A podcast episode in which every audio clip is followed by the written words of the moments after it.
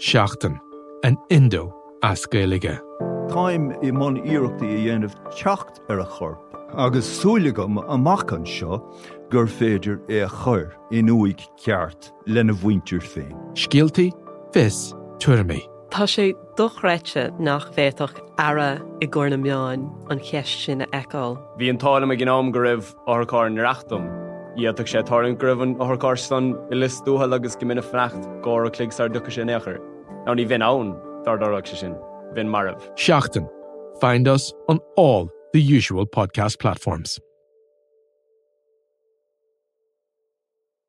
This week on Crime World. There was a Republican police from nineteen twenty. I mean, the I R A was effectively trying to run an underground government.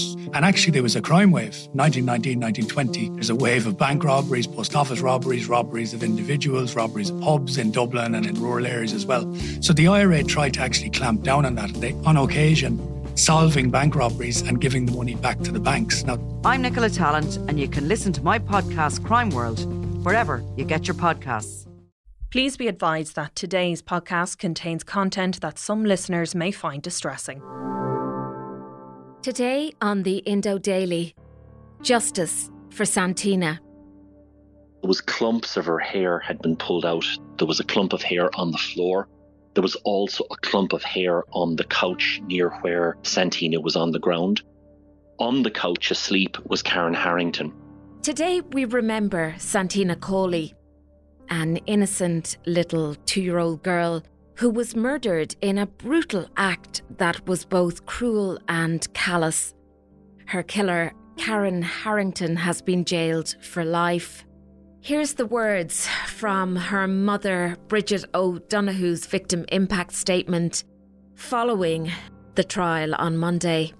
I continuously ask myself, how could someone be so cruel to a two-year-old? A soft and gentle soul. Just how could you hurt a baby like this? I wonder, was she looking for me in those last moments? What was Santina thinking and feeling during her terrible death? When I asked to see her, she was put in my arms, and I could not believe the condition of her. She was covered in bruises from head to toe. Her hands were cold and she was so pale. My last memory of Santina was her hugging and squeezing me and not wanting to leave me. I regret leaving her so much that day. I wish I could go back in time. I'm Siobhan Maguire, and I'm joined today by Irish Independent Southern correspondent Ralph Riegel, who covered the trial, which also happened to run on May sixth, on what would have been, what should have been, Santina's fifth birthday.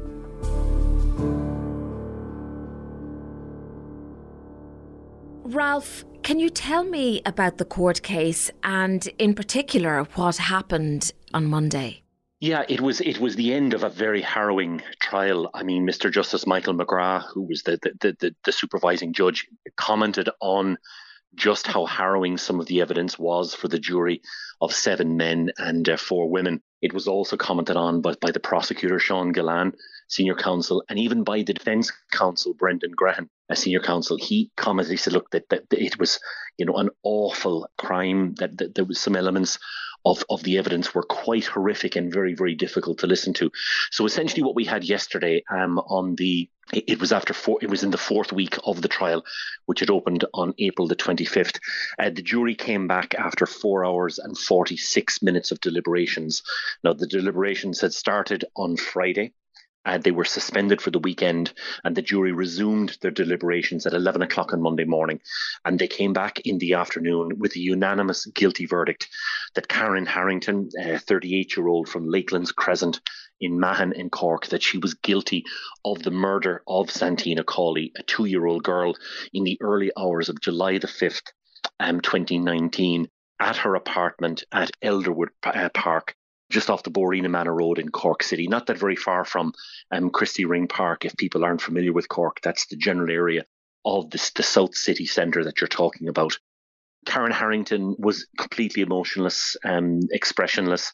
She kept staring at the judge as the, um, the the issue paper was handed over and confirmed that she had been found guilty Of course, a, a conviction uh, for murder in Ireland covers a ma- carries a mandatory life sentence. And instead of the sentencing hearing being being adjourned to another date, it was agreed both between Mister Gallan and Mister Graham that it would proceed to sentencing after a very brief, brief break. That happened, and there were victim impact statements read out on behalf of Michael Cawley, who was Santina's father, and Bridget O'Donoghue, who was her mother. And they were very, very emotion-packed uh, statements about the circumstances in which Santina lost her life and the anguish that both her parents have suffered as a result of the specific uh, manner of her death and the circumstances of that.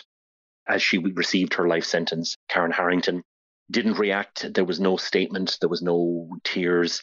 And the only um, gesture that she made was that when the judge was told that she had spent eight days in custody when she was arrested by Gardaí back in twenty nineteen, he allowed that those eight days should be taken into account in terms of the calculation and assessment of the life sentence. And when he did that, Karen Harrington gave him a brief bow with a nod of her head, and then she was led away by prison officers to begin her life sentence. And tell me, Ralph, because this was a fairly harrowing trial and, you know, we're both journalists and I don't envy you having to cover something like this, because I don't know how one would sleep at night after hearing such, such horrible accounts of what happened to that gorgeous little girl. Was there a reaction um, in court at the verdict? There was, I mean, there was incredible emotion uh, within within members of the, of the family of Santina. This had been a very, very difficult experience for them. In quite graphic detail, we heard of the injuries suffered by this little girl, the circumstances of her last hours, which were also quite difficult. And I suppose probably the hardest thing was that the terror she must have felt when she was left entrusted to the care of Karen Harrington for two hours. I suppose it's important to explain the background. Basically, what had happened was that Michael Cawley and Bridget O'Donoghue, they had five children, but they separated in uh, twenty eighteen. In December of twenty eighteen, Michael Cawley began a relationship with Karen Harrington. And of course, they were involved in this relationship for about probably eight months, during which time Michael Cawley had care of Santina, who was the youngest of the five children he had with his wife, Bridget. And on occasions, now, Michael Cawley had an apartment at Grattan Street in Cork, but he would often stay over at his girlfriend Karen Harrington's apartment in the Elderwood complex. And there were occasions when Santina would stay over with him. So on this occasion, what had happened was on July the fourth, groups had been socializing uh, together. It was a particularly hot period of, of, of weather. And Karen Harrington had been socializing with a friend who lived within the Elderwood complex, uh, Martina Higgins. They'd gone to the Atlantic Pond, they had consumed some alcohol, they had smoked cannabis, and they then met up with Michael Cawley, who was with Santina. He had just been doing some shopping with Santina. He met up with the, the, the two ladies, and they all returned to the Elderwood complex, and they went to number thirty within the complex, which is where Martina Higgins lived with her partner, Eric Okanala. This was late on the evening of July the fourth, and they commenced a socializing or a drinking session, which continued into the early hours of the morning. Now, Mister Okanala was not drinking, and Michael Cawley was. Santina was there playing with one of Martina Higgins's children. And at one thirty in the morning, uh, there was a row between Michael Cawley and Karen Harrington. Now, during that, the row was sparked by the fact that um, Michael Cawley wanted a Limerick-based cousin who was in Cork to come to the complex. And this was objected to both by his girlfriend, Karen Harrington, and by Martina Higgins, in whose apartment that they were. It, the row between Michael Cawley and Karen Harrington got quite heated. Um, there was multiple um, witnesses who said that um, Mister Cawley accused Karen Harrington of being a prostitute, of associating with foreigners. She left the apartment at one thirty a.m. in the morning in a very distressed condition. Mister Cawley continued to drink in the complex. Santina was was playing with Um, the other child at this stage. And at, just at three o'clock in the morning, Eric Okanala had had enough. He was not drinking. He felt the drinking session should be brought to a halt. He said this to his partner, Martina Higgins, and essentially told Michael Cawley to go. Now, Michael Cawley objected. There was a row between himself and Eric Okanala, verbals. And Mister Okanala said at that point that if Michael Cawley didn't go, he would call the Gardaí. So just after three o'clock in the morning, Michael Cawley returned to the apartment of Karen Harrington with Santina Cawley. He was in the apartment for just a matter of minutes. He left, leaving Santina Cawley behind. He went to look for his lost phone back in the apartment he had just left uh, of Martina Higgins and Eric Okanala. He was unable to get his phone, and at that point he decided to walk into Cork city centre. So he was gone from the complex between three ten a.m. and he returned to Elderwood at five eleven a.m. And during that period of time, Santina was alone with Karen Harrington in her apartment.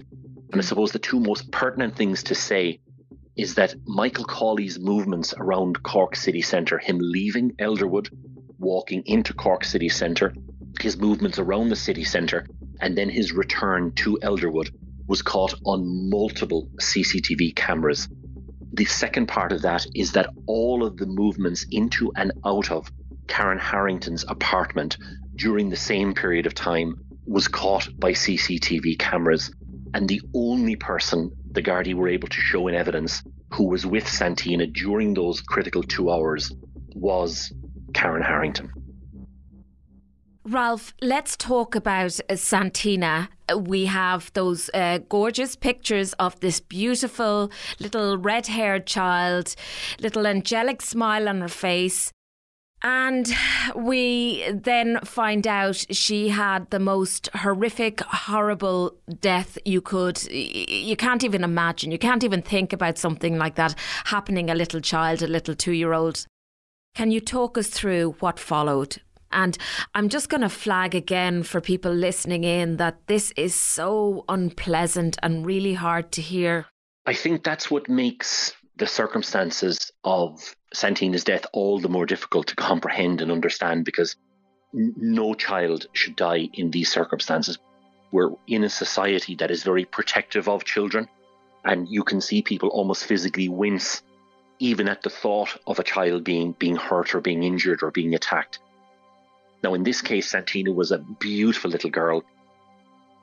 She had curly red hair, an angelic face, very much reminiscent of Annie, the famous um, image that you'd get from theatre plays and films over the years.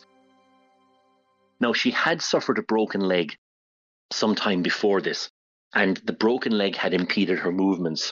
The trial heard that Santina tended to move with what you'd call a bum shuffle, that she would slide herself along the ground. Both her mother, Bridget, and her father, Michael, described her as a very cute child, very clever. She knew the names of all of the Teletubbies. She loved being in company. She was a very happy child, loved um, socializing, loved being with people. And unfortunately, in those hours before her death, the, the evidence that was given by a man called Dylan Olney, who lived in the apartment next to Karen Harrington, was that he was creeped out by the behaviour of Karen Harrington in the early hours of July the fifth. Karen Harrington was roaring, she was screaming, and she was repeatedly opening and slamming closed the sliding door on her apartment. She was shouting out that everyone in the complex should wake the F up. She was roaring at a neighbour, daring them to call the Gardaí.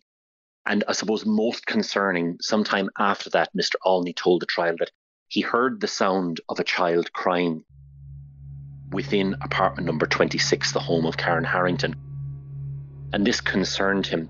His concern grew when he heard what he thought was a female voice mocking and taunting the child. And he said the mocking and taunting seemed to make the child's crying get worse and worse. And what we know is that he called the Gardaí. Gardaí arrived to number twenty-six a couple of minutes before five a.m. on July the fifth. But the apartment was by this stage dark and quiet. There was no answer to the door. And I suppose quite ominously, Mister Olney said, who had let the Gardaí into the Elderwood complex and brought them to the apartment, he said there was dead silence from within. He said you could have heard an, a pin drop. Just minutes later, at five eleven a.m., Michael Cawley arrived back to the scene. He was completely oblivious to anything that had happened, but he met Mister Olney before he went into the apartment, and Mister Olney said to him, look, the woman in that apartment has gone mad. Is that your baby that's in there? And Mister Cawley said that he assumed it was just that, that Santina might have been ca- crying over being hungry or crying over having her nappy changed or something. But he said that when he opened the door and went into the apartment, he was greeted by a scene of total horror. Little Santina was lying naked on a dirty and filthy duvet on the floor. He noticed that there was clumps of her hair had been pulled out. There was a clump of hair on the floor. There was also a clump of hair on the couch near where Santina was on the ground. On the couch asleep was Karen Harrington. Michael Cawley said he went over, he pulled the blanket back from Santina's face, and he noticed there was basically one of her eyes was half open, one of her eyes was closed. He noticed that there appeared to be blood around her mouth, and she was completely unresponsive. Now, he woke Karen Harrington and said, "What's happened to my baby? What's happened to my baby?" At which point there was an exchange between them, and Karen Harrington fled from the complex. Now, in later evidence to the trial, we heard that Karen Harrington had run barefoot from Elderwood all the way to Blackrock, where she went to a friend's house. And after chatting with the friend, the friend drove her back to Elderwood. But for Santina, unfortunately, uh, the injuries that she had suffered were unrecoverable. The alarm was raised. Mister Cawley was in a very distressed and distraught condition at the complex. Gardaí arrived, paramedics arrived. I mean, there were incredible efforts by both Gardaí and paramedics to try and stabilise Santina's condition. She was rushed by ambulance to Cork University Hospital. A paediatric consultant was alerted and rushed to the hospital. But unfortunately, despite all of those life-saving um, efforts, the diagnosis was that Santina had suffered such devastating injuries that there could be no recovery from it. So Santina, life-saving activities were stopped shortly before nine a.m. and Santina was placed in the arms of her mother Bridget, who had rushed to the hospital, and at nine twenty a.m. in the morning, Santina was pronounced dead. Bridget said when she had asked to hold her daughter, she was appalled by the injuries that she had suffered. She couldn't believe there didn't seem to be a part of the child's body that wasn't bruised. And in evidence to the the, the, the murder trial, Doctor Margaret Bolster, the assistant state pathologist, essentially said that there were fifty-four separate, sorry, fifty-three separate injuries. There were forty-nine external injuries to the little girl, and there were four internal injuries. Now, the most severe of those was a complex skull fracture, and such was the nature of that skull fracture that an entire ten centimetre portion of Santina's skull had been displaced. She had suffered a traumatic brain injury, which was essentially unrecoverable. She had also suffered a severe injury to her spinal cord, where she was bleeding both around the spinal cord and into the spinal cord. Several of her ribs were broken. There was a fracture to her arm, which had actually fragmented near the femur joint, the, uh, sorry, to the humerus joint. There was a fracture to her leg, where the, the, the fracture had again fragmented near the femur. And the evidence that was given was that in almost every single portion of the child's body, there were bruises and abrasions. And Doctor Bolster made the point that, number one, those injuries were not accidental. They wouldn't have been suffered as part of the normal rough and tumble of child's play. And she also opined that the injuries were consistent with Santina having been struck off something rather than Santina having been struck with something. Gardaí also conducted an analysis of the clothing at the scene, and they found that there were tear marks on Santina's pink T-shirt. So it appeared as if the T-shirt had been pulled off the child. And her nappy was caught within her leggings, so it looked as if her leggings had been forcibly pulled from the child. And as I said, when she was discovered, she was in an unresponsive state, lying naked on a, a, a filthy duvet. Um, several um, paramedics and Gardaí commented that the first thing they noticed when they came into that apartment was that there was a very, very strong smell of urine. Oh my goodness. I mean, Ralph, listening back to all of that, I mean, it absolutely breaks your heart. And I know that some questions were raised through this uh, trial in relation to kind of um, moral and ethical questions. But fundamentally, this was a case of murder. Yes, it was. And I mean, the point that was made by Sean Gallan, the prosecutor, in his closing argument, so this isn't a morality play. This isn't a discussion of, you know, drinking habits. It's not a discussion of children being kept up late. What this was all about was what had happened to Santina. And this child was subjected to a prolonged and violent assault, where she suffered multiple injuries, and injuries that were so severe that they were completely unrecoverable. There was nothing that doctors could basically do to save this little girl. Such was the traumatic nature of the injuries that she had suffered. And I think it's also important to point out that the C C T V footage was critical in, in clarifying the events of the timeline involved, so that between three ten in the morning and five eleven in the morning, when Santina was alone in this apartment with Karen Harrington, the only person who exited and entered that apartment in that period was Karen Harrington, and the child was inside. And the C C T V footage, um, by the way, that was compiled, analysed and processed in a PowerPoint presentation by a Garda team. And there was multiple tributes to the Gardaí for the meticulous nature in which they compiled the C C T V and the forensic evidence. And the same team that was involved in this were also involved in several very high-profile murder cases in Dublin, in, including the Graham Dwyer case. And such was the meticulous nature of the C C T V analysis that they were able to trace Michael Cawley around Cork city centre and show that the only person who entered and exited the apartment at that precise time where the neighbour said he heard the child crying was Karen Harrington. And throughout the trial, Karen Harrington maintained her innocence, but she could offer absolutely no explanation as regards how Santina got injured or who might be responsible for those injuries if she wasn't. Several of her interviews um, after her arrest, she was arrested on July the eighth, twenty nineteen, and was questioned at Gurranabraher Garda Station. Those interviews were actually videotaped, and the videotape of the, fine, the fifth and final interview was played to the jury. And some parts of it were extremely emotional. Um, Karen Harrington said she was she felt sick. Uh, she kept saying, "Oh, Jesus, oh, Jesus Christ, oh, oh, my God." Lots of phrases like that, but throughout it all, she could offer no explanation as regards what had happened to the child. And Karen Harrington even took the stand in her own defence, during which point she repeated that she did not murder Santina Cawley, but that she could offer no explanation or no answer as regards who was responsible responsible for the horrific injuries uh, sustained by the child. Ralph, what lessons can be learned from this awful, awful, tragic case? I think inevitably there will be reviews of the circumstances of this by, by every person involved, I think, by by various state agencies or whatever. And they will look to see, could things have been handled differently? Might things have been different? But I don't think you can escape one of the central elements of this case is that, uh, you know, Karen Harrington was a person who, by her own description, was very caring and very loving. The evidence that was given by two of her sisters, the evidence that was given by several of her friends, was that she was a very caring person. One of her friends, Yvonne Walsh, said that Karen Harrington was so caring that she was the only person that she would trust to mind her own children.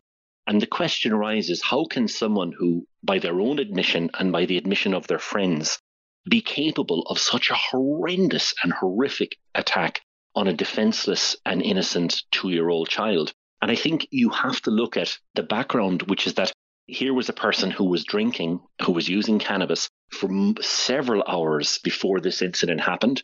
There had been a very, very emotive row with her then boyfriend um, at one thirty in the morning. She was in a very, very distressed condition when she went into the, the apartment, and she was behaving in what one of her na- or one of her neighbours had such a bizarre way that she creeped him out. And this was at a time when he was responsible for a two-year-old child.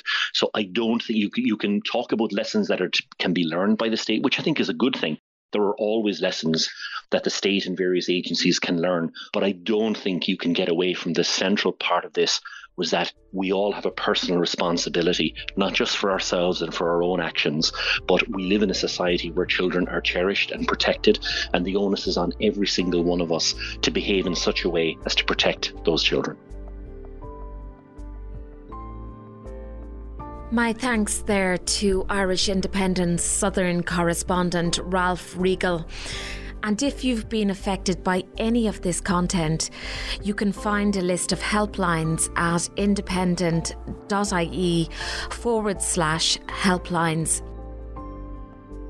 Today's Indo Daily was presented and produced by myself, researched by Tabitha Monaghan, recorded by Gavin Hennessy, with sound design by Dara Kelly. If you enjoy the Indo Daily, don't forget to like, follow and leave us a review.